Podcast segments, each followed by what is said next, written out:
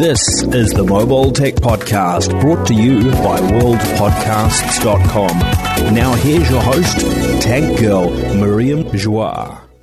Brought to you by MediaTek. Hi, and welcome to the Mobile Tech Podcast. I'm your host, Miriam Joire, and today is Thursday, May 12th, 2022, and my guest is the awesome Richard Lu of MediaTek. How are you, Richard? I'm doing well. How are you? I'm doing pretty good, actually. You're here to talk about something really new and exciting that MediaTek launched this week. I'm actually kind of curious if you can tell us more about the Genio platform that was just announced. Yeah, so uh, this week uh, in Phoenix, uh, MediaTek launched the Genio platform. It's like nothing that uh, MediaTek has traditionally done before. I think traditionally MediaTek has been known as a you know big consumer vertical uh, type company going after these big uh, consumer vertical type markets like mobile or TV or uh, consumer products. And today we're branching out into uh, a Genio platform or introducing a Genio platform and going out and trying to tackle or get into the broad market IoT uh, market. So Tell me what you mean by IoT, because my listeners are probably going, "What do you mean, Miriam? What are you doing an IoT show about IoT?" I think there's way more to this than IoT here. So that's kind of what I want to explore with you a little more. Yeah, yeah, absolutely. So, um, you know, what we're looking at when we look at IoT, and we sort of the way I view it is, sort of divided into like consumer IoT, enterprise IoT, and an industrial IoT. So, the consumer IoT part we're very familiar with in the sense that you know it's, it's a very similar business model to what we're using. Uh, but the enterprise industrial IoT market segments, they're looking for something that they could build on top of, where they could use the, a lot of ecosystem partners and, and to sort of make their application solutions. So with the Genio platform, what we're looking to do is where we've introduced a, uh, a, a family of SoCs, and there'll be more coming down the pipe, and they're all built on the same common Genio SDK. So you could develop once uh, with the Genio SDK, uh, for, and you could change out uh, SoCs um, later. So you can develop one and just keep deploying different SOCs. So that's something that's been traditionally different uh, from what MediaTek has been focused on in the sense that uh, MediaTek, you could think of the you know the mobile or the more vertical as more customized solutions. Here we're we're, building and we're releasing a platform. So Right. one SOC, right, or both a family of SOCs built on the same common uh, Genio SDK um, Uh-huh. that allows you to interchange parts, so that you know in this market, um, our customers want to develop once and then they want to you know use it for multiple products. So this is a consumer focused podcast. So give me examples of what the Genio chip would be used for. What kind of devices the consumers would see the chip appear in? Are we talking smart speakers, um, Yep. smart displays? Am I completely forgetting something really critical here that would be a device? Because I looked at the specs on this, the Genio 1200, Ye- which is the first yeah. chip. Yeah, And you guys have incredible features here. Like you can drive two 4K displays.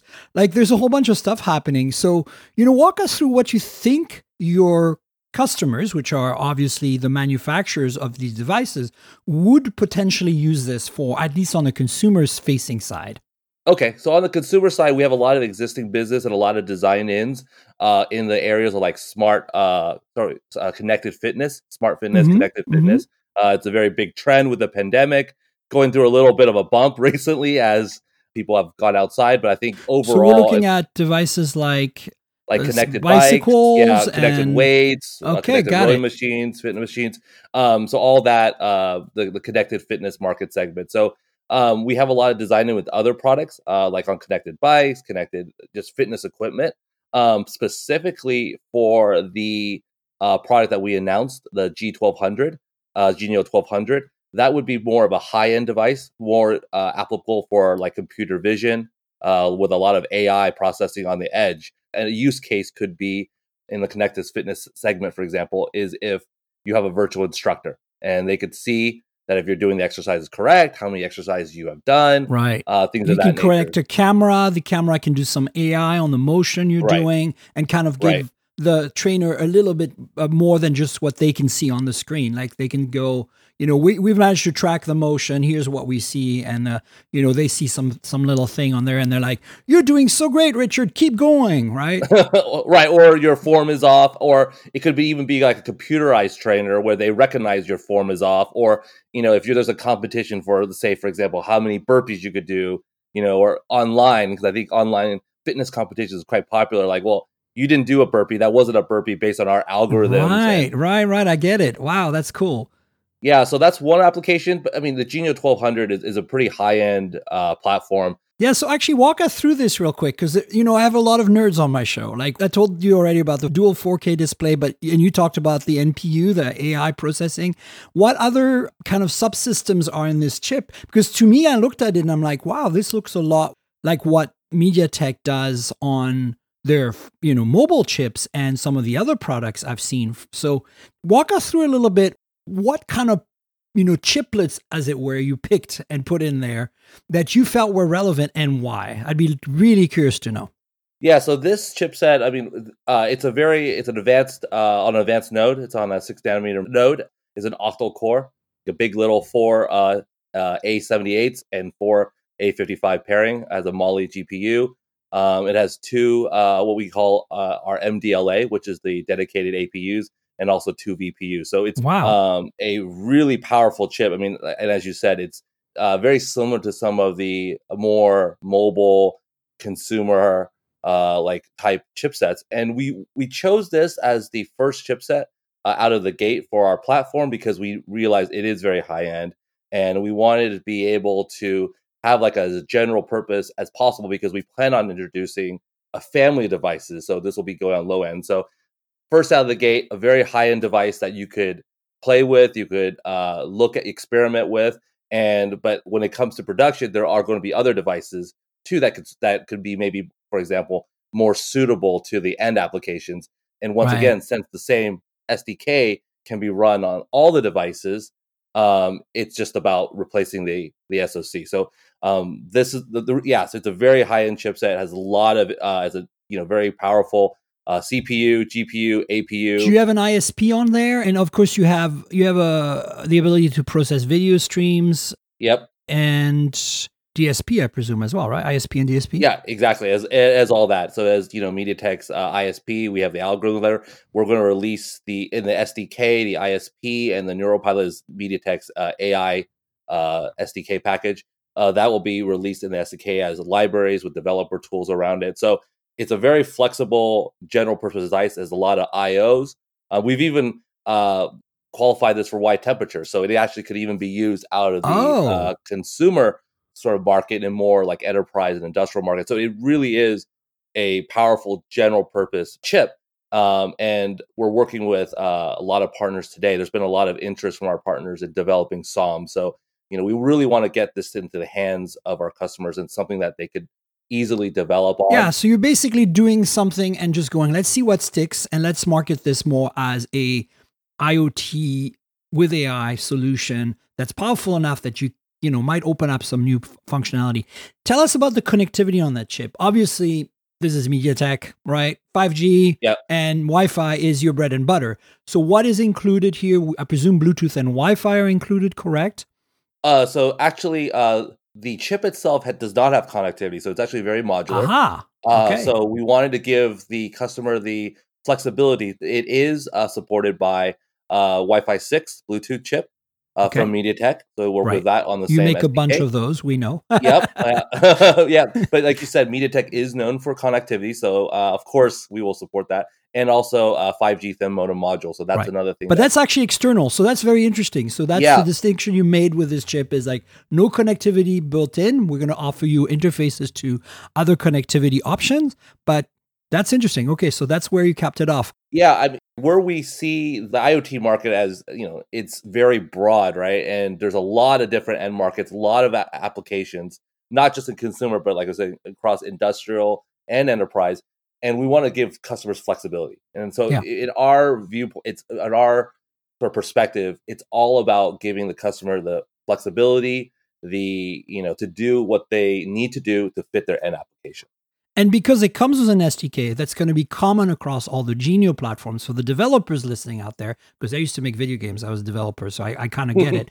It's like, I think what you're doing here is you're providing some standard tools so that they can basically like say, okay, we don't want to use an SOC for mobile because it has a very specific set of requirements in use, but we want to create a product and we're not quite sure exactly what we're going to need for it. We like basically think of it more like we need a microcontroller of some kind. In this case, we need mm-hmm. some kind of application processor that does some heavy lifting, has all the capabilities we need, and we have this product here that comes with an SDK. So we can start hitting the metal right away and get something done.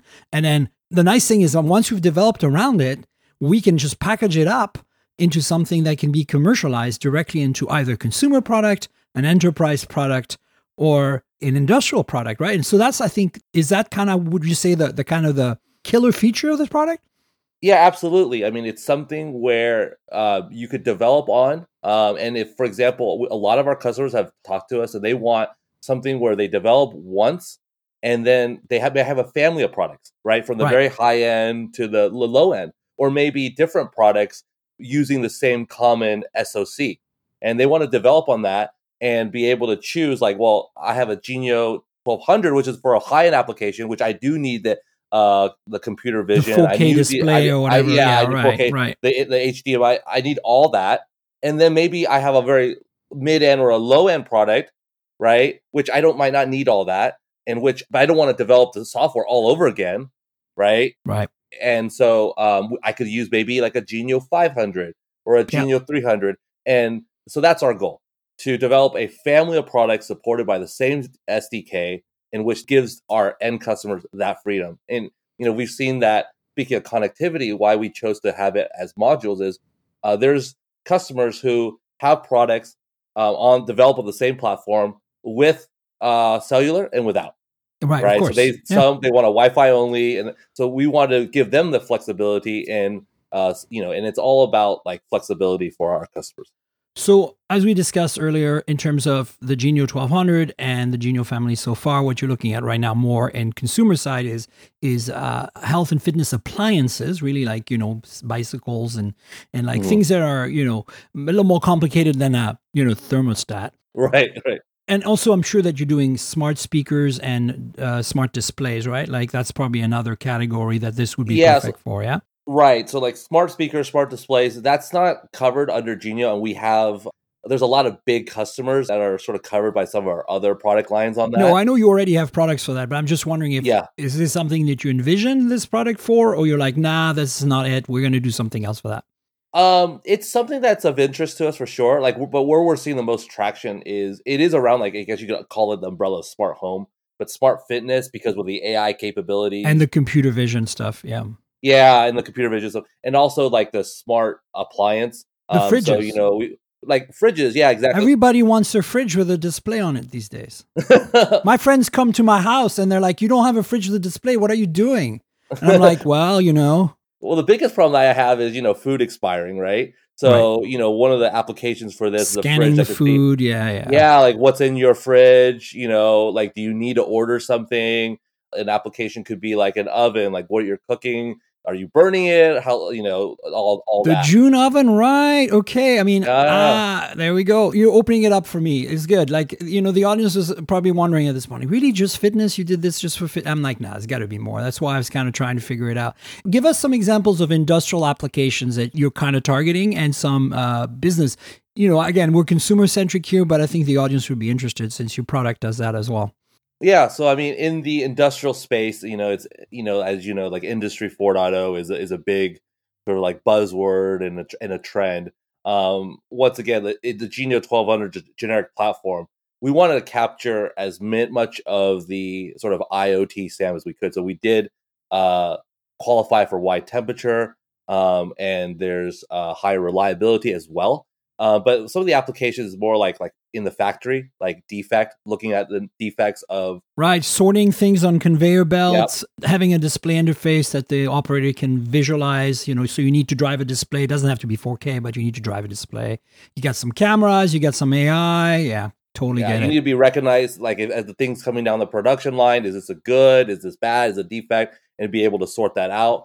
Um, other a- applications I, I've seen in sort of like the industrial or enterprise is, you know, another one I saw was identifying weeds. You know, just it's a very general purpose. You know, where before you might have a human do it, now you could have a robot do it.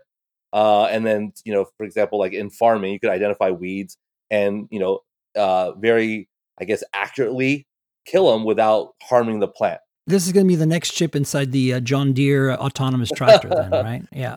Hopefully, I mean, I think, uh, but that's sort of like you know the way it's going with sort of the computer vision, and this is a Got great it. chip for that. You know, totally you can see by understand. Right, right. I see Yep. it. And then in terms of like more business applications that are not in the factory, what are you seeing here? Um, Enterprise, you know.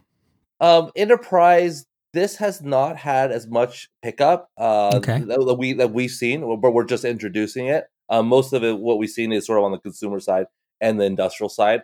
Um, in the business side, um, we've seen some other chipsets have uh, more interest. Um, some with more of a integrated 5G. My first thought was security. You know, you can have, uh, you know, you can have cameras and you have this chip driving them. You can get some AI. Who's in what room right now? Recognize them. You know, locate Richard on the uh, MediaTek campus. Oh, well, he's in conference room 12 right now in a meeting. Leave him alone. And, you know, I don't know. It's just kind of what I'm thinking. You know those little tablets you see in the conference room that have like the an interface to control all the AV stuff, but also show you the calendar, and then sometimes have a camera system so you can kind of like peek into the room and say, "Oh, there's a meeting," and I don't want to bother anyone. the reason why I didn't bring that application up, so that is a great point. Um, that is one of the major applications. Uh, the reason why I didn't bring that up is we actually we have more specialized chipsets for that. Ah, they already do that, right? yeah, yeah. So maybe I'll come back here in a light time later to introduce that product. But we do have Nice. we do have uh, those products in our roadmap for more specialized versions for for that application. Well, you know, we'll be happy to have you back. One last question before we wrap up is tell us a bit about on the side of power management. Is this meant to be uh, permanently powered by an external source kind of device, or you do you have enough power management provisions there to connect a battery, manage its charging, or is that completely an external thing on this chip? Uh, for this, I, it's I think it's um, it could be in battery powered devices. Um, some of the stuff that we're looking at is more powered by an external source, but um, you know, it's a very fine line process. So you get a lot of high performance at you know pretty low power. I was going to say, right? It's a pretty efficient chipset with uh, the manufacturing size that you're using there, right? So yeah, yeah, exactly. So I think um, you know battery power is definitely possible. Uh, some of the stuff that we've looked at so far that we've gotten a lot of interest is more powered by external source. Um, yeah, but makes sense. you know, it's based on our heritage. I definitely, uh, you know, everything is battery powered for for me. Or with, it's designed with that in mind, low power. Right. So you've got that power management built in. It can be turned on if people need it. Right. Awesome. Well, Richard, awesome to have you on the show. I really, really appreciate having you. It's Richard Lu from uh, MediaTek, folks. Um, we'll definitely have you on the show at some point in the future. And we're now going to continue with Hadlee Simons of uh, Android Authority on the news. Thanks again, Richard, for being my guest on the show. All right, thank you for having me. And before we continue, I want to say a brief word about our sponsor, MediaTek. MediaTek enables nearly 2 billion connected devices a year, and its AIoT platforms are already trusted by global device makers in products that power wide ranging applications. MediaTek Genio is a complete platform stack for the AIoT with powerful and ultra efficient chipsets, open platform software development kits, and a developer portal with comprehensive resources and tools. This all in one platforms makes it easy for brands to develop innovative consumer, enterprise, and industrial smart applications at the premium, mid range, and entry levels, and bring these devices to market faster. Thanks again to MediaTek for being sponsors, and let's continue with the news of the week. So, Hadlee, you're here with me in San Diego, and we just heard from Richard about the new MediaTek announcement. I want to talk to you about the news. We've got a whole bunch of stuff to talk about, specifically uh, I/O, which I think kind of uh, took us all for a loop, right? Yeah, definitely, definitely. Thanks for having me, by the way. Absolutely. It's been a while since we've been in person. I think the last time you and I did a show was uh, in person, at least, Yeah. was in Taiwan Yeah, at MediaTek's three- headquarters. Four years ago, 2018. Yeah. My God, it's been that long. Yep. Okay. Well, the bottom line here is Google I/O threw us for a loop, and then we have a bunch of new phone announcements. So I want to kind of go over that for, with you. Tell me what was the thing that surprised you the most about Google I/O? Um, I haven't I haven't checked absolutely every single announcement. I did have to write a few for the website, obviously. Um, I guess the fact that they decided to announce the the Pixel 7 officially, the Pixel 7 series officially. Yeah, I did not expect that either. It's, it's not unprecedented for them because they've done that before, um, where they've responded to leaks by announcing something, you know, hey, we're working on this. So I guess that, but still, it's it's still very uncommon for a company to announce something uh, this far in advance and show off something and you know give a few extra details. So that was probably one of them for me.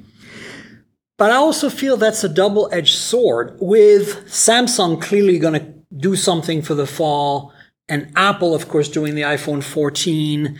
And we know there's some new AirPods Pro coming at some point soon. You know, the question is, how are they going to be able to make this work? Like they, the cat's out of the bag now. Yeah, yeah. I guess I guess it didn't it didn't um I think I think this happened with the Pixel 6 series as well. I I, I feel where there was uh, you know um, a long a long kind of lead from hey here's the we actually have a Pixel 6 coming to you know releasing it. So uh, that's going to be interesting. And of course they announced at I/O that you know they sold more Pixel 6s than the 4 and 5 combined. So I mean that's great for them. Yeah. Congratulations, Google, but that metric is not particularly exciting. No, it's not. Right? Yeah. I mean, I think it is exciting for them, like you say. Yeah. But um, in the grand scheme of things, it's still probably a long way away from, uh, aside from Apple and Samsung, you know, from even the likes of Motorola, I guess. Yeah. So for me, the takeaway was I did not expect the Pixel 7 to be shown or announced, I guess, today. I expected the watch, which we got, and that's actually, I expected that to be coming out soon. And we found out that's coming out alongside the Pixel 7, right? Yeah. So that is a pretty weird, that is a pretty weird uh, disclosure. Ugh.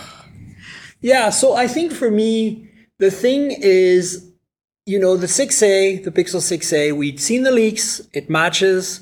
We are getting it July 21st for 449 so that's yeah. not too surprising. It's nice the price hasn't changed. I mean, you guys yeah. never got it, right? No, we the whole of Africa does not get Pixel phones. Um, so. but, but even if you were like, say, you weren't living in South Africa, but yeah. you were in the UK or whatever, Europe didn't get it. Yeah, Japan and the US were the only ones who exactly, got it. Exactly, exactly. And you know, for me, it's like I'm hoping this has a wider distribution because the 5A was such a great yeah, phone. Yeah. But I'm happy to see they didn't raise the price further. Yeah, yeah. I I have my reservations about the price. Um, you know, I think people who were expecting a super low price would have been disappointed, but I was hoping for kind of like 400 would have been a great point, yeah. you know. But either way, I think this phone, it, it, it, does have a couple of sensible additions. Like the, the tensor chip is super powerful yeah. um, for the price, you know, um, comparable to what's in the, the latest iPhone SE um, uh, in, not not in terms of horsepower, but just in terms of that positioning. You know, Google's top end chip, Apple's top end chip. You know that sort of thing. Yep. Um, so that's pretty interesting. I do have some reservations about like 18 watt charging, you know. Well, I mean, they said fast charging in the spec, but we know it's pretty much 18 watt, yeah, which is exactly. like whatever. Exactly. Which, um, yeah, I'm really tired of that. You know? But I mean, in terms of, so let's go over it real quick. The things that stood out for me were the fact that it has a metal frame. Yeah. Which, I mean, the Pixel 5a last year was polycarbonate over metal like the Pixel 5, sure. but it was not pure polycarbonate like the 4A series, right? Yeah. So in that sense, it was a step up and it gained water resistance, which I believe the 6A has as well. Yeah. yeah. So, you know, especially in our market here in the US where we don't really have too many phones in that sweet spot of less than 400. Sure, sure you know, you're getting a relatively premium experience, right? Yeah. You, the yeah. cameras are the 12 megapixel main and 12 megapixel ultra wide that we've yeah. had before. Exactly. And those are pretty, no, they're not exciting, but they're yeah. well sorted in terms of uh, you know, software and, and imaging pipeline, and the tensor gives you a lot more oomph. So if you have a Pixel 5a or 4a right now, and you see that little spinny wheel after you took a photo in Yeah. the preview, not not in the, you know, you can take more photos, but if you look in them in Google Photos, it does that processing Sure. thing, Yeah, and yeah. it does it for quite a while longer than on a Pixel 6 or 6 You will- Pro. you will notice it. You will notice a difference in performance there. And the battery is something like I want to say 40, 4400 or 42 or 4300. 4300, something like that. Like yeah. a minimum and typical capacity. Yeah, and then uh, the screen is 6.1 inch. I think it's a 1080p AMOLED with Yeah, 60 hertz. in-display fingerprint sensor, yeah. 60 hertz. But hey, you know what? That's a pretty compelling package. Um, I mean, you know, I, I understand the, and I, I am a little disappointed that I didn't go with a high refresh rate. Um, It would have been nice. Yeah, it would have been, it would have been great. But um, we actually did a poll on our site, I think last year or the year before, asking people to choose between, you know, um, a high refresh rate LCD and a 60 hertz OLED, and it was overwhelmingly in favor of 60 hertz OLED. Yeah, and that's So- what OnePlus did with that phone that you don't have, but you saw at the Of course. OnePlus Nord N20 5G. They decided to go from LCD 90 hertz last year to uh, on the N10 5G to a you know OLED 60. And I personally, yeah, would feel the same. Yeah. I would pick an OLED 60 over an LCD 90 Same for sure. every time. So I think this is good. Like no surprises there.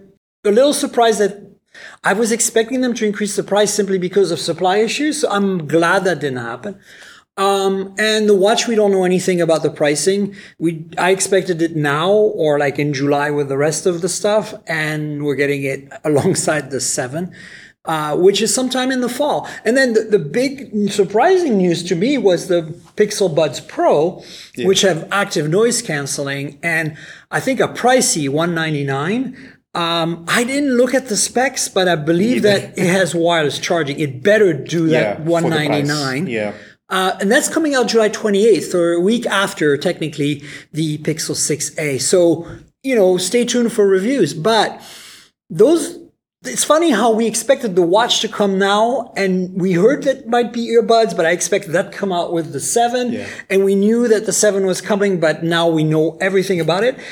So let's switch to the 7 because the industrial design is really interesting. Did you notice that on the 6A, it has the visor, right? Sure. Like this.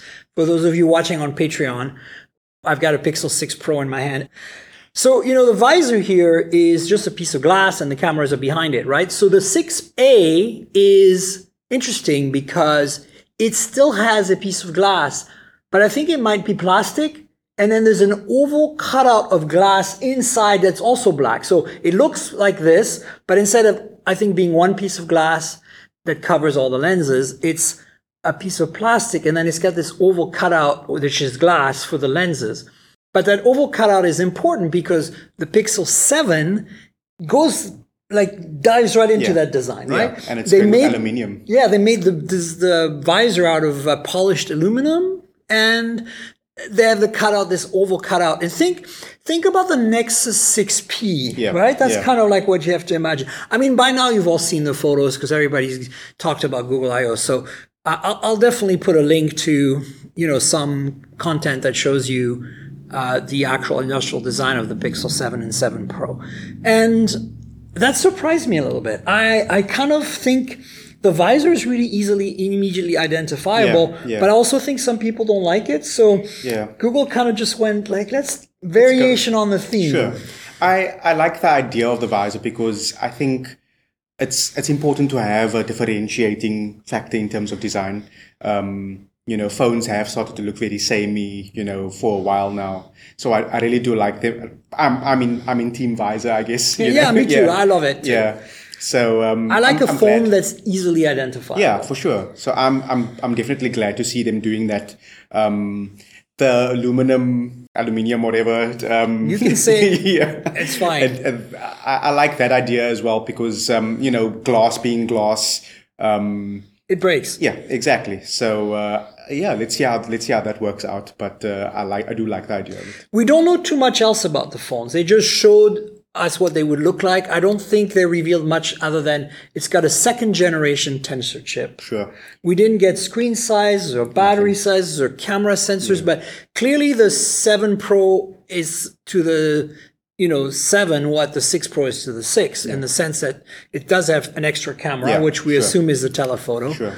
And uh, I don't think it's going to be anything radically different from what we have today, other than your tensor chip. I wouldn't be surprised if they keep the same sensors. Yeah, I wouldn't be surprised either. you know- Google being Google, the one thing I would like to see is for them to add autofocus to the ultra wide cameras because For you know- macro. yeah, exactly, Yeah, exactly. yeah. You know, um, Although right now you can pull back and punch in a bit, and you get your macro in a way. Sure, but it doesn't always work very well because 4x is really far. yeah, and another problem with not having autofocus on the ultra wide is just you can't get as creative with your ultra wide shots. You know, if you want to focus on the foreground with having a you know the blurred out background that's super wide, you know that sort of experimentation. Yeah. So um, I'm always uh, advocate for for autofocus on the ultra wide. So, you know, that's the gear we got. But then we got time traveled back to 2013 or 2012 because Google has decided they're going to launch a tablet next year in 2023.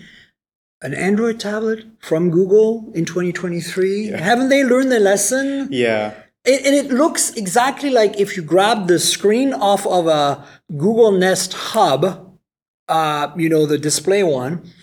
It looks like they grabbed the screen right off of that Sure, industrial sure. design one. The front, it's got bezels that are a little bit big. Not they're they're consistent, but they're not as thin as what you get like on a on a Galaxy Tab S8 or, or an iPad or even like a, a Huawei Mate Pad 11, which I really like. Yeah. But the um, thing that struck me the most is the back. The design on the back kind of is basically Pixel looks 5. like Pixel 5 or Pixel even all the way back to Pixel 3a, I want to sure, say. sure. It's very boring. Yeah. And I The feel entire like design is kind of very boring to be if you're you. going to make a tablet, when you have this visor design, why not somehow incorporate that in the tablet? and sure. and this is a brand new product, so they clearly like could have industrially designed it, as it were, to be something that fits into the family. Sure. You know, and then you look at the Pixel Watch, which by the way matches exactly the the leaks we've seen, and that thing looks gorgeous. Yeah, yeah.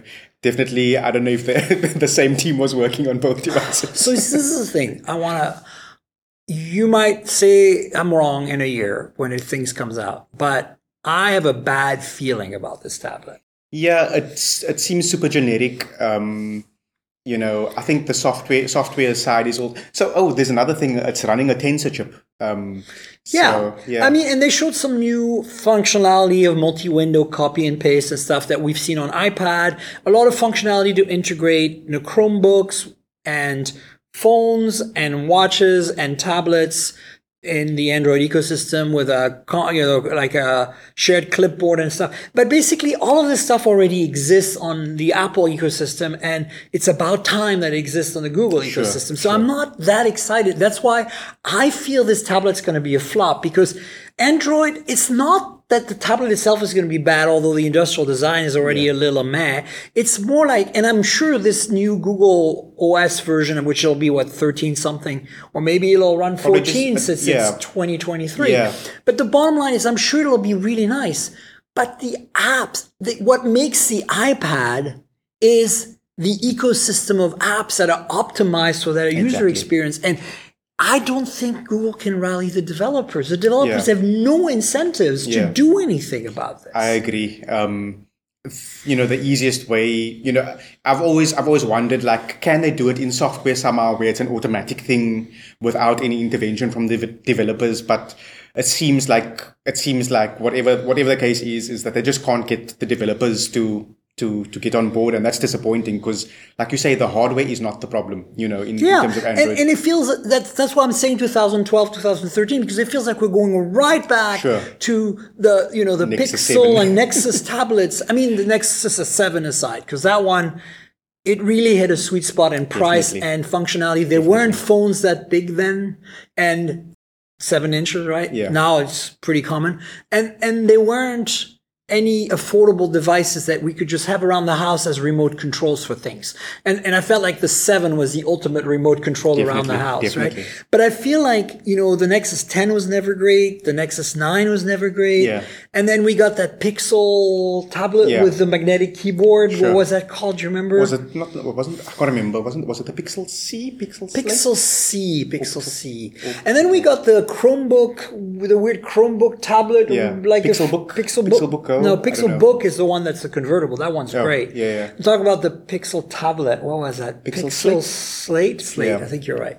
Like, look, we've even forgotten and we yeah. cover this stuff for a living. Like, I, that's my point. It's like, I don't want to be negative, but Google, Yeah. why are you trying? Like, if Google had said, oh, and one more thing, we're making a folding phone. Yeah. That's Yeah. what I expect right Exactly. now. I don't expect a tablet. I expect tablet functionality on a phone that Yeah. Google makes that's folding. Yeah. And we know it's coming, but I just can't believe that they have the guts to go up there on stage after already squandering away their their surprise of the Pixel 7, even though we know it's going to leak. But for the average person out there, you know, it wasn't an official thing, uh, if, and but they made it an official thing this this show.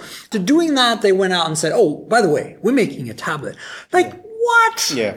It would be like it would be like Microsoft announcing that it's making a traditional smartphone. You know, like you guys have been there before. You know. I honestly look. I love Google. A lot of people having issues with their Pixel 6 and 6 Pros, like software bugs. I have no issues. I don't understand why. I have not done anything special. I use this phone multiple hours a day. It's my daily driver. I do all my work on it. If I'm not on a laptop, I'm on this. And I have no issues. It doesn't randomly reboot. Wi-Fi works, LTE works, 5G works. Camera is good. I like it. It takes good photos. If you ask me, other than the performance of the camera in terms of speed, the camera is actually not as good, not as well tuned Yeah. as the potential to be good as the 5A because that sensor is really well known by Google. So I'm Yeah. kind of excited in a way about the 6A because I'm thinking that combination of the sensor and then the oomph behind Yeah. it, right? Yeah. So my point is that I'm happy. I'm a happy Google user. But Google's strategy, it still seems so fragmented and all over the place. It's like all these different projects, you know, other than search, which is their bread and butter, is everybody's kind of doing their own thing. Like even if you look at the Pixel Watch, like it's gorgeous, but you're like, did the Pixel Watch team talk to the Pixel phone team? Because like this is like a very pebbly, very soft industrial design, very elegant, you know, and then, you know, this is very, I hate to say it, but masculine, very square, very rectangular, very aggressive, very unique. You know, whereas, you know, you could like, I'm wearing a OnePlus watch right now, and honestly, you could probably mistake this for a Pixel watch from a distance, right?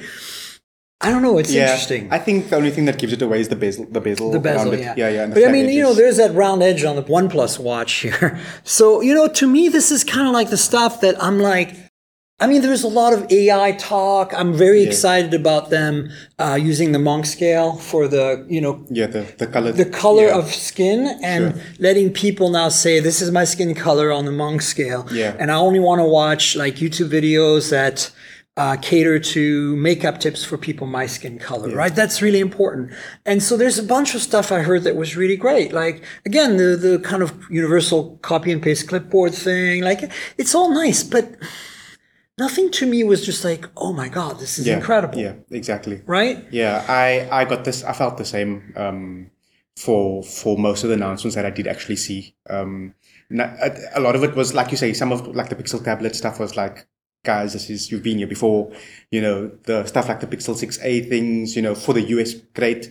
But nothing that really jumped out at you. If they had the Pixel Fold there, like you say, that would have been easily, you know, one of the the better announcements. You know, but eh, Yeah, so so to me, what stands out is you know like we have phones like this, right? The the Redmi Note 11 Pro Plus, uh, that is, you know, in the sub three hundred dollar range, like very affordable and sold in many markets. And that phone is incredible. Now it's not as good as a Pixel 6a is going to be in terms of camera, for example, But you know, no, I, Yeah. I've I've Yeah, tested it. Like, it's gonna be- no, not just the software. Yeah. Like the camera doesn't have the dynamic range of even a Pixel 5a, so it's it's not you know. But don't get me wrong, it's a great all around phone. It has a lot of good features. It's really affordable. It's fast. It's got a nice display, high refresh rate, good processor, 5G, all that.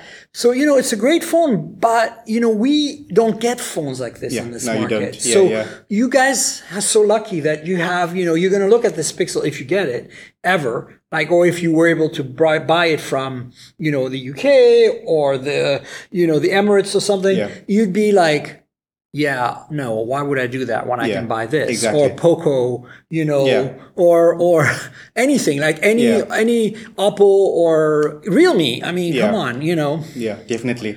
Um, but you know, the situation is what it is. You know, these are the choices you have in the market. So you know, um, for if you are looking for a, a budget uh, mid-range phone, I think um, the the 6A will be definitely one to watch. Um, for everyone else, I think in, in other countries, I think, you know, like you say, Xiaomi, Realme, all these guys will be offering better value for money. Um, but the Galaxy A53, I think, is also going to be one of those devices. Yeah, and we get that too. And and I, you know, for our market, I think the this this One Plus I showed earlier, I think is a pretty good deal. But Yeah, right now it's yeah. only on T-Mobile. It's coming out unlocked soon. But look, the reality is, I don't know. I, I kind of want to wrap up. You know, IO because there's so Yeah, much more to talk about here. But but like my my thought was, I really want to see Google as somebody who uses their services and loves the phones and their devices in general, all the, and uses them all the time. I want to see more coherence, more strategy, more of united front. I'm not asking it to be as vertically integrated as Apple. That's never really going to happen. And I do like the fact that you know you can mix and match in Yeah. the Android ecosystem, right? Like you can have a OnePlus watch with a Exactly. you know a Pixel Exactly. Six, right? But I think it's it's just oh man google what are you doing like i'm happy that you announced the 7 but like you are you know what are you going to do until then like people are going to forget about it and then it's going to come out and you're going to get reviews i'm sure it's going to be good but it's going to be the same story all again well you know iphone's out already and samsung i don't know if samsung's going to do anything because they don't have a note line anymore but maybe they'll do something and the reality is, people are gonna be like, "Oh yeah, the Pixel Seven. I completely forgot about that." Right? You think so? Well, in a way, I mean, I'm not talking about you and me. Yeah, you yeah, know, yeah. uh, or even my audience, because they're tech savvy early Sure. adopters. They are going to, if they're Pixel fans, they're going to want it. Yeah. And but if they're if you're just the average person, even in markets that are not like the U.S. dominated by Apple and Samsung only, Yeah. I, think they're gonna be like, forget it. I'm just gonna buy the Find X5 Pro or whatever, right? Yeah, Like because they can, Yeah. and and they're gonna f- forget about it. So I I'm not convinced that it was a good strategy, but I'm looking forward to the 6A, and you know I want to eat my popcorn while they release the tablet and see what happens. Yeah, yeah, for sure. Oh man. So let's talk about the next big item for the week, which is Sony's Xperia 1 Mark IV, which is now official. We have specs, we have info, and wow, I, I have always liked the Sony phones, especially in the last few years where you know, they finally put OIS on the cameras and they finally got wireless charging on the Yeah. phones and, you know, high refresh rate on that Yeah. beautiful 4K display. Exactly. So this is just an iteration and evolution. I reviewed the 5 Mark III, which is a smaller version of the Sure. 1 Mark III. And honestly, if you have the money, great. Yeah, But yeah. it's not for everyone. And I think this phone, from what I'm seeing in the specs, looks like just an evolution of that. Yeah, it definitely looks like an, an evolution. Uh, not that that's necessarily a bad thing. Um, things like the 5000 milliamp hour battery, which is um, about 500 more than. That's a lot of Yeah. a deal because S- Sony's always been a little skimpy on the battery. yeah, they have. I mean, I think it was the. I might be mistaken, but I know the Xperia 1 and 1 Mark 2, I think, may have only been like 4,000 or thereabouts. Right. You know, so um, I might be mistaken, but yeah. No, I think uh, you're right. But 5,000 milliamp hours, that's kind of like the the premium battery Yeah. capacity nowadays, you know? So they improved the battery. They've improved the display. It's brighter. It's, it's Yeah. the same 120 hertz 4K amazing display. But one of the big drawbacks when I reviewed it was it's a little dim. Yeah. And so they fixed that. I don't know how much And it's not adaptive, I think, as well. It's adaptive too. It's probably Oh, it? it's probably Okay. L, I don't know. It might be an LTPO this time. I don't know. Yeah. Um, this article I linked to uh, on Engadget has all the details. What sticks out the most here is that you know that telephoto that they used to have Yeah, on the variable. where which basically two steps, right? Yes. Like one and the other and one and the other. Now it's completely variable. So you know it's funny they say it's the world's first, Yeah. but if you remember properly, the Asus Zenfone Zoom Yes. did exactly Yes. that. A periscope lens with a variable zoom, except that was the main sensor. They had only one sensor and it did everything. Wow. And of course, the f-stops were pretty bad. And with the sensors of the time, which weren't very light sensitive, it meant light. a low light sacrifice. But in this case, you get a dedicated main sensor, a dedicated ultra wide, and a dedicated variable telephoto. And that's got me excited because, well, yeah, now you don't have to compromise with the digital zoom between that. I really, I really do like the idea of that, um, the continuous zoom. I believe it's something, uh, I forget the exact uh, zoom equivalent, but it's something like 3.3 to like about 5. or Yeah, that's about right. That's what I was looking for, yeah. It's a bit of a narrow zoom range, but um, it's, 85 to 125 millimeter, 35 millimeter equivalent. Yeah, yeah. So that's actually pretty good. Yeah, it's about three times Yeah. to five times. So it's not quite um, as uh, far-reaching as like the S22 Ultra, which is like 10x zoom. Um, but I do think the continuous zoom thing, I can see Sony having scope to create, uh, going even further, you know, like 7x or whatever in the future. I'm curious if they're going to be able to do the autofocus while you zoom because the problem Yeah. with a lot of these zoom lenses is, you know, not on DSLRs and, you know, big glass, but I'm I, typically on these, even on point and shoot cameras in the past that had the little periscope system was the ability to keep in focus while zooming in. So when you do video, because you have to continuously autofocus as you're zooming, right? Sure.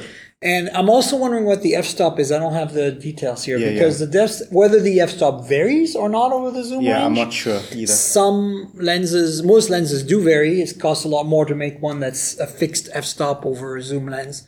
So I'm, my gut is it's going to vary and it's probably not going to be great. But the sensors used are the three 12 megapixel sensors that were there before and they're pretty solid. Yeah. And the reason they didn't go to high megapixel count on these uh, Sony Xperia phones is because Sony wants to be able to do 120 frame per second uh, capture at all times Yeah. so that they can do eye autofocus and face autofocus that tracks like on their real cameras. And so it's interesting because, you know, they are really large sensors with large pixels. So good low light, but you don't get that binning or whatever. You just get the, um, basically much, much faster scanning of the Yeah, sensor. yeah. So they can read the sensor faster. Yeah, it's an interesting um, choice. Uh, I think it's not necessarily worse than. No, I think it's yeah, fine. Or not necessarily better, but I think it's it is an interesting choice. Um, and yeah, 4K, 120 frames per second video recording on all three cameras, I believe. Yeah. which is which is really cool to see because I remember seeing. Uh, I think it was Sony as well and Asus on their Zenfone 6 or 7 series doing 4K 120 frames per second video. Um, I'm, I'm quite I'm quite liking that sort of thing, you know. I mean, if you're like a wildlife photographer and you want to capture like a bird taking off from a tree in the distance, you can use this telephoto max zoom and record at 120 frame per second, 4K, this bird taking off, you know, or this butterfly. Like that is really cool. Like Yeah. you don't get to do that with most other phones. Yeah, for sure. So I think I'm excited about it. I know it's going to be very expensive, but I'm glad that Sony has consistently been listening to our feedback. Like, you know, for a while they didn't have wireless charging. We told them they did it, they added it. And then, you know, 5G support, at least not in the US in the first, in the Mark II, I think it was. And Mark III did have it. I don't know if this is a millimeter wave, is what I'm trying to say. Yeah. Um, that's not a big deal for you guys, but for us, Yeah. it's um, important. And I'm hoping because they sell them in Japan, and Japan is very uh, millimeter wave heavy. I'm wondering if they actually finally put it Yeah, in. fingers crossed. You mentioned expense as well, and one thousand six hundred dollars is a crazy amount to pay for a phone. To be honest with you, um, it's four hundred dollars more than the the S twenty two Ultra, um, Yeah. I think, or, or thereabouts. I understand it. But they're selling. Yeah. Apparently, Sony Mobile has been doing Yeah, better than profits. Yeah. better than they've done in a long time. yeah, So I agree with the strategy. Um, in principle, good thing, in yeah. principle, because um, you know we saw what happened with LG, where they went kind of like you know eight hundred dollars, nine hundred dollar phones, but they still weren't selling. You know, so Sony's figured out that they have this core audience of people who, for better or worse, will buy these phones no matter what. You know, uh, this is I, I think this represents a, a bit of a gamble for Sony now because Yeah. they've, sh- they've shown that this high um, this low volume high price strategy can work. They get they're becoming more aggressive on the strategy, going you know adding three hundred dollars to the to the cost or four hundred dollars to the cost of the phone. Um, this could this could bite them in the butt, but um, it's also possible that you know these the, the same Sony fans will, will keep buying these phones and we'll have more profits. So we'll see. I mean, I I like these phones. I don't think I would spend my money on them. And, and I, I do recommend them to people if they are into photography, especially if they're used to using the alpha camera systems from Sony and they don't want to always lug around an alpha camera.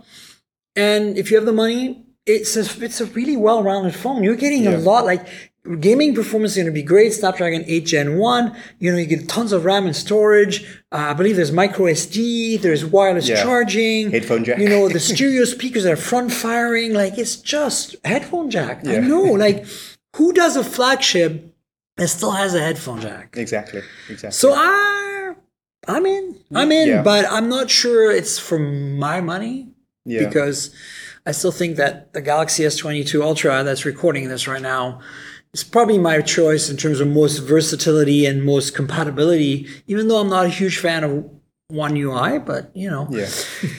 I don't know. I think this is exciting, and I'm glad Sony's um, doing something about it. We've heard rumors. Uh, obviously, there's going to be a 5 Mark IV at some point. They've also announced the 10 Mark IV at the same time. Yeah, yeah. I didn't look into the specs. I have no idea. I don't really care too much about the 10 series. But, um, you know, the other thing to keep in mind is, you know, there's still a lot of things we need to, to figure out. Like the f-stop on that telephoto. Is there a millimeter wave? A bunch of other things. But you know, we know the price, we know mostly what we're getting, and yeah, craziness. Um, we know a little more about the um, Z Fold 4. There's a, a leak that came out this week.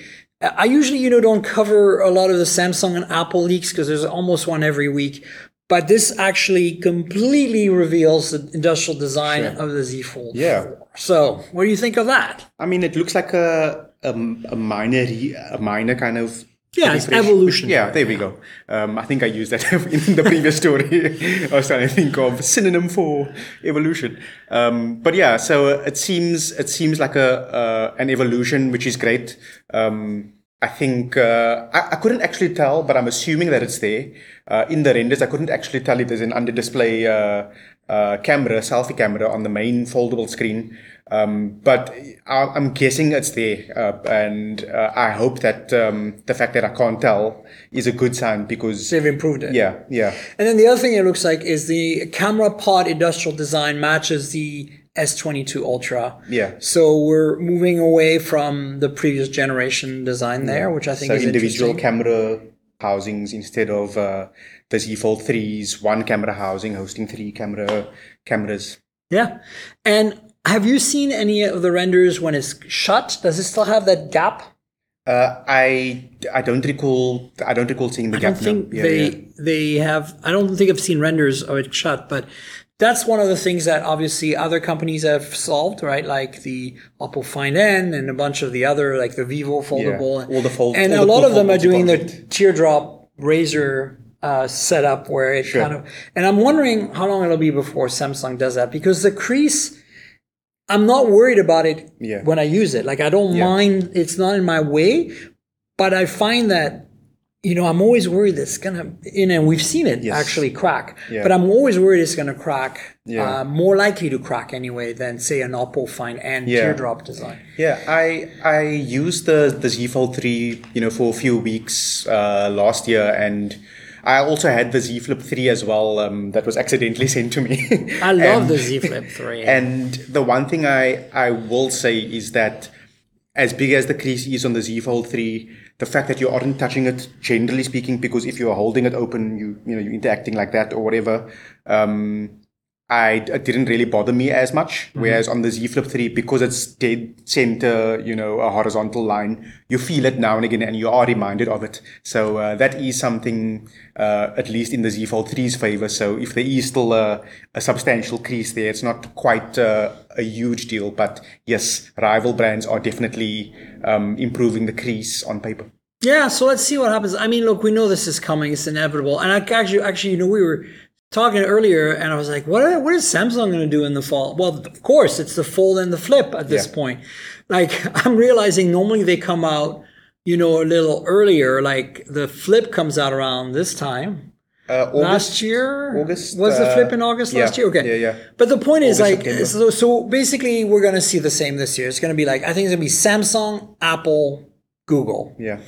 So, you know, hang on. It's going to be a, a roller coaster ride again. Um, so I put in this Sharp phone because, well, you know, phones from Japan are kind of special. Yeah, Even though they're not necessarily good, they're special. Yeah. And so Sharp launched the Aquos R7 in Japan.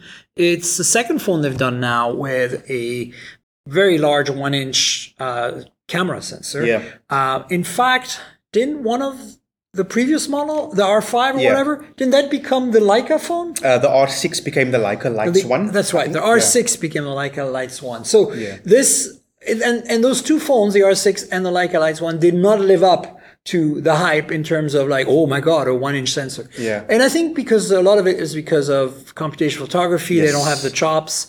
But I'm, you know, I want to give Sharp you know some credit for continuing down this path Yeah. and possibly trying to improve on it we hope that this is going to be a better implementation but Yeah. there's something to be said about putting a large sensor on a phone right Yeah, no, for sure. I mean, also there's a lot of like you talk about, you know, phones from Japan, you know, doing crazy things. Uh, Sharp is has been one of these proponents. I mean, I believe it was either the R2 or one of the previous Aqu- Aquos phones, which basically had a camera dedicated for video and a camera dedicated for cam, you know, Oh, stills. yeah, You know, so uh, Sharp does have this reputation for trying new things. Um, so you know this 47 megapixel one inch sensor it's definitely on brand for them. Um, like you say I, I completely agree. Computational photography you know generally trumps like you know crazy hardware uh, camera camera hardware. So that's some that's an area where sharp desperately needs to get its uh, its um act together. act together. Yeah for sure. I think uh,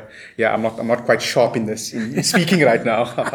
Jet lag. Yeah yeah. Um, but you know, for me, what stands out here, and I want to point this out, this is not a phone you and I are going to buy, but in Japan, it's a real thing.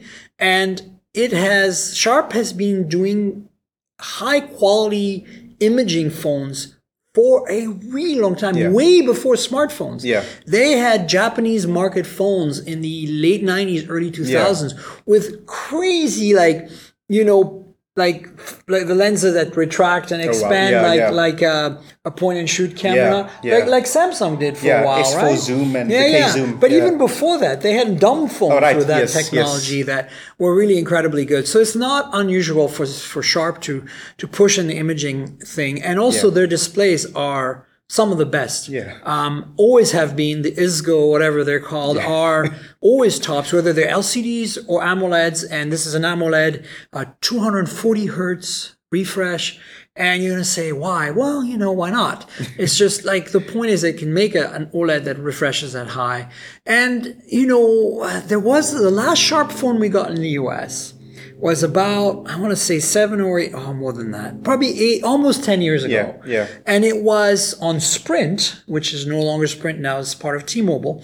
It looked a lot like the Mi Mix, the original. Yes, yes. You know, where it had just a, a bottom chin like a Yes. Mac, Yes. iMac, you was know? that the Aquos Crystal? It was the Aquos Yes. Crystal, and it had the thinnest possible bezel. And part of the way they did it was by having, of course, really thin bezels, but they did a beveled. It, it- the the front was actually not glass; it was a high quality polycarbonate, but it was bezel cut on the edges, so that that bezel would kind of reflect the light from Sure. the display and hide the actual physical plastic Yeah. bezel underneath it, and it really looked like the display like other than the chin that had the camera on it, like an iMac would have a chin, right? That thing was there, and, and then above it was just a, a floating display. It Yeah, really yeah, was. melted For ten years ago, it was unbelievable, and it was an LCD panel. And I remember the color calibration, the quality of that panel was superior. And this was not a very expensive phone. Yeah. This was like a, I don't know, like a, a mid ranger spec wise at the time. yeah. Did you guys ever get that one? No, we we never got sharp phones. Um, and it's interesting that we're also talking about this being a Japanese only release because Sharp announced, I think in 2019, that they would be, hey guys, we're back in Europe.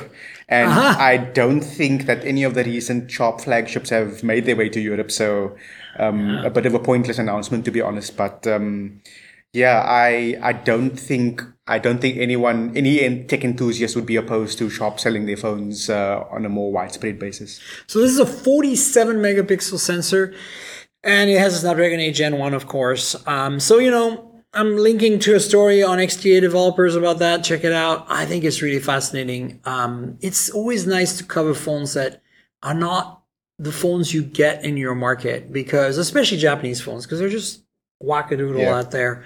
Also, So- like a 1.9 megapixel uh, portrait uh, sense uh, depth, depth sensor, or whatever. I know it's got just a second lens, no ultra wide. Forget it. Yeah. Um, you're not getting an ultra What's a wide. telephoto? Yeah, well, you know. Oh man. So it's interesting to me because I'm kind of feel like, you know, they're just really like, okay, let's really focus on that main sense, put all Yeah. our energy. Of course, we know from the previous model, eh, that didn't pan out too well. But I want to know that they did it better this time. I want to Yeah. give them the benefit of the doubt. So yeah, it's exciting. Um, the last thing I want to kind of touch on before we wrap up is it's just uh, kind of want to have a moment for this because it's such an important thing. The iPod is officially done. It's officially discontinued. The iPod Touch, obviously now, um, is finally Apple has said we're stopping making them. We're stopping selling whatever's on the shelves right now is the last you can buy. And you know, a lot of you are like, whatever, iPod. But think about this the iPod was the product. The iMac was the beginning, but the iMac did not sell in the numbers to really turn Apple around. It Yeah. wasn't until the iPod came that it turned Definitely. Apple around, and it gave Apple the cash it needed to do the R and D for the iPhone and the iPad, Sure. and to bring us to where we are today. And then the iPod Touch. You know, I was really surprised in 2000, you know, eight or whatever it was when they launched. I think it was actually no, it was 2007. Like literally three months after they launched the iPhone, I actually delivered it to the Yeah. customers in the summer. Right? They surprised us was like iPod Touch. It's the, the iPhone without the iPhone, Yeah, right? yeah. And and that was a brilliant strategy because it was a hundred dollars less than the iPhone, which was a lot at the time. But you know, it was thin, it was sexy, and then they continued doing that. I would have loved to see a final iPod Touch, Yeah, with Face song. ID, super thin, Yeah. super sexy, swan song, but. I guess it didn't make business sense Yeah. because it's always been sexy. I don't know if you've ever seen an iPod Touch in the wild, uh, the especially the later generations. Had the that- fourth gen. the color the colored ones that have the little lanyard push Yeah, pull yes, thing yes. those things if you see them in the wild and you kind of don't think of i you think phone you're like what apple product is that right like you have to like do a double take Yeah. they're so thin like what is it five millimeters something like that Something stupid like that, yeah. Um, and I remember using the my fourth gen. Um, you know, I think this is like in 2015 or 2016 when phones became bigger, and it was so puny in my hand, but it was it was still a really a neat design. It was my I'm not an I'm not an Apple fan, so I don't really own any Apple things anymore. But like I had the iPod Touch was like my gateway into it, and it's still fun memories of like you know the early days of the App Store and yeah you know that sort of thing. what uh, color did you get Uh, I think it was just a it was just a plain silver. silver back, so it's know. actually the early one Yeah, you yeah. never got to the later ones no no. So you know, little moment for the iPod. It's over, and uh, you know, if you need an iPod Touch, go get one before the supplies are yeah. out. Um, I mean, it's an A10 chip. It's not particularly exciting. It never got Touch ID. It never got Face ID. So you know, in a way, that's kind of regrettable because it would make a great device for people who don't necessarily want more than Wi-Fi connectivity. Yeah, connectivity. exactly. right? Yeah. I, I do remember, however, like uh, when the iPods first came out, um, I think my high school bully had one, and that made it not cool in my eyes. I was like, no, I'm not going to get this. He has it, you know. Oh, yeah. So, uh, so yeah, I ended up with a 64 meg MP3 player back in 2005. Oh boy, yeah. I got an iPod um, because I was huge into music. I still am, but I mean, you know, I was still listening to music on CDs on the go, which was really inconvenient. Skipping. Um, no, no, the skipping, they, they had, they had Anti-skip anti skip Oh, already, right. but it's more like the space it took. And, you know, even the the latest Discmans I had had, uh, I mean, I don't know if they're, I don't remember if I've always bought Sony because I changed every year, very much like phones today. Um, I had one that did, that played back MP3s as well. So I could, you know, cons- condense it a little bit. Sure. But, you know, the idea of a me not even using memory cards because there was all the real, uh, you know, creative, uh, you know, Rio Nomad, whatever, Yeah, yes, that's right. um, MP3 players from the competition. The concept of a device that's the size of a deck of cards that contains five to ten thousand songs. Yeah. And transfer these songs over FireWire, which at the time was Yeah. the fastest thing you could use to transfer data between devices, was absolutely brilliant. And using a hard, a shockproof small hard drive Yeah. instead of at the time super expensive flash memory Yeah. was also a stroke of genius. And I was not an Apple person either then. And I just looked and I looked at the technology and I was like, no, this is this is a milestone device. Yes. And I went out and put my hard-earned money on a Gen 2, Yeah. which was the one before the 30 pin connector. So it, it, it still had the Firewire connector and it had a little flap to hide it Nice. because the, the the first one gen doesn't have the flap, so dirt gets in there. And the first gen, right, had an actual rotating clicky Yeah, wheel. yeah. Mine had the capacitive clicky wheel, but it was Gen 2 and there was Windows software because Gen 1 didn't have Windows support. Gen 2 had Windows support. So Gen 2 is I got I got the Windows version because I had a PC at the time. I bought a cheap Firewire card and put it in there and it lives up to its promise. I mean, I had actually no issues making that work. Um, yeah. So, and here, and this is how I became became an Apple fangirl eventually. I mean, I'm not like you know I have a Mac here, but I still use Android primarily. But I still have a bunch of Apple products in my home. I'm not completely invested in the ecosystem. Yeah. But my beginning of really paying attention and liking Apple products and admiring them for what they are, at times brilliant, at times silly. It started then. It started then. Yeah. Wow. It- What a journey.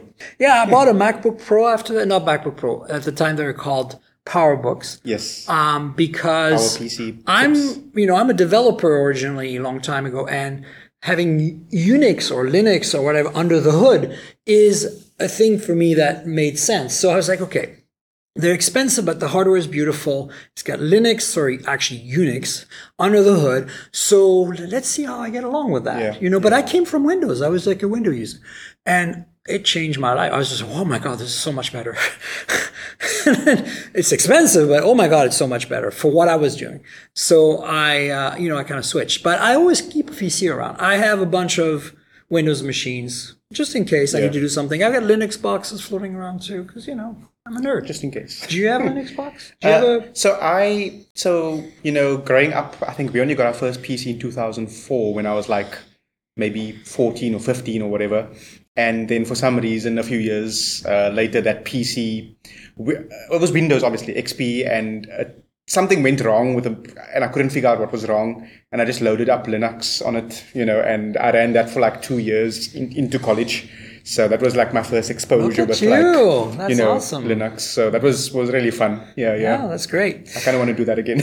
Absolutely. You should. I mean, I like to keep a Linux uh, boot drive in my bag just in case Sweet. my Yeah. hardware goes bad and I need to use somebody else's computer. I don't have to touch their stuff. exactly. Do you want to tell folks where they can find you on the internet? Um, sure. Uh, if you if you want to follow, you know, my work, you can obviously check out androidauthority.com. Otherwise, I am on I am on Twitter. It's it's not a ton of like professional stuff. It's uh, you know I'm sure it'll be a lot of personal stuff, but uh, it's at Hadlee Simons. Uh, you know, one one one name, no apostrophe dashes or whatever in between or whatever. Um, yeah, awesome. Yeah, you should follow Hadlee. He covers a lot of chip stuff, so MediaTek, you know, Qualcomm, others. You're kind of like my go-to when I want to know what's really going on. I just read your stories. Thank you. Yeah, no, it's true. And folks, you know where to find me on the internet. I'm at Tankgirl. That's T N K G R L on Twitter and on Instagram. If you want to chat about this podcast with me and Hadlee, hit us up on Twitter. Instagram is not as convenient, but we'll be happy to talk to you there. If you look at my Instagram, you'll find that it's just a bunch of pictures of phones and pictures of cars, mostly all taken with phones. That's basically what I do.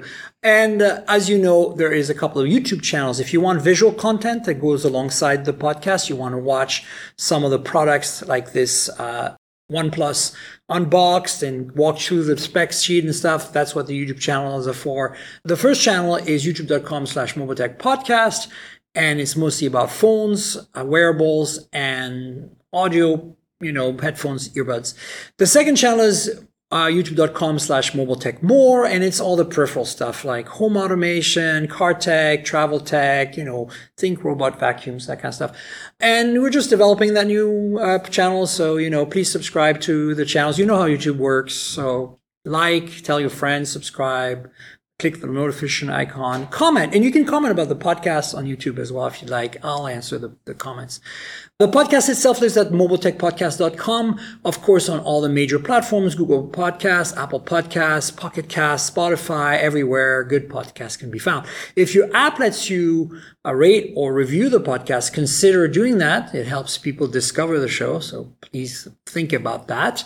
And then there's a Patreon. I mentioned it halfway through. If you want to watch a video version of this podcast, it's on Patreon and it's uh, one of the tiers. You get the video version like a day or two before the public audio version and it's a little more raw. I just leave a lot of the banter in there, you know, like I'll, I'll cut out some stuff, but generally it's a lot more kind of feels more like a live experience. So, and you get to see some of the phones we play with. I mean, for me, this is boring for you guys because everybody's got a Pixel, right? The bottom line is check out the Patreon, patreon.com slash tankgirl. That's patreon.com slash TNKGRL. There's also a tier for a Discord server if you want to chat with me. And, uh, you know, if you don't like Patreon, I get it. You know, uh, there's another option. There is a PayPal link in the show notes. You can click through there. It takes you to a button where you can make a donation, buy me a coffee, buy me lunch, whatever. So, you know, consider helping out. This is how I make this podcast work through your help, through your donations. Consider Patreon. I want to thank my patrons, of course, for being there for me. And consider also this PayPal donate button. And finally, I want to thank MediaTek for being our sponsor this week. So thanks to MediaTek. And thanks to you, Hadlee, for being a guest No, it's on only a my pleasure. show. It's only a pleasure. I really Absolutely. appreciate it. We'll have you on the show at some point in the future. Maybe not in person, but we'll figure it out. Yeah, for sure we will. And folks, we'll have another show next week, so stay tuned for that. Until then, cheers, everybody. Bye. This has been the Mobile Tech Podcast with Tank Girl, proudly presented by worldpodcasts.com. You can visit us online at mobiletechpodcast.com.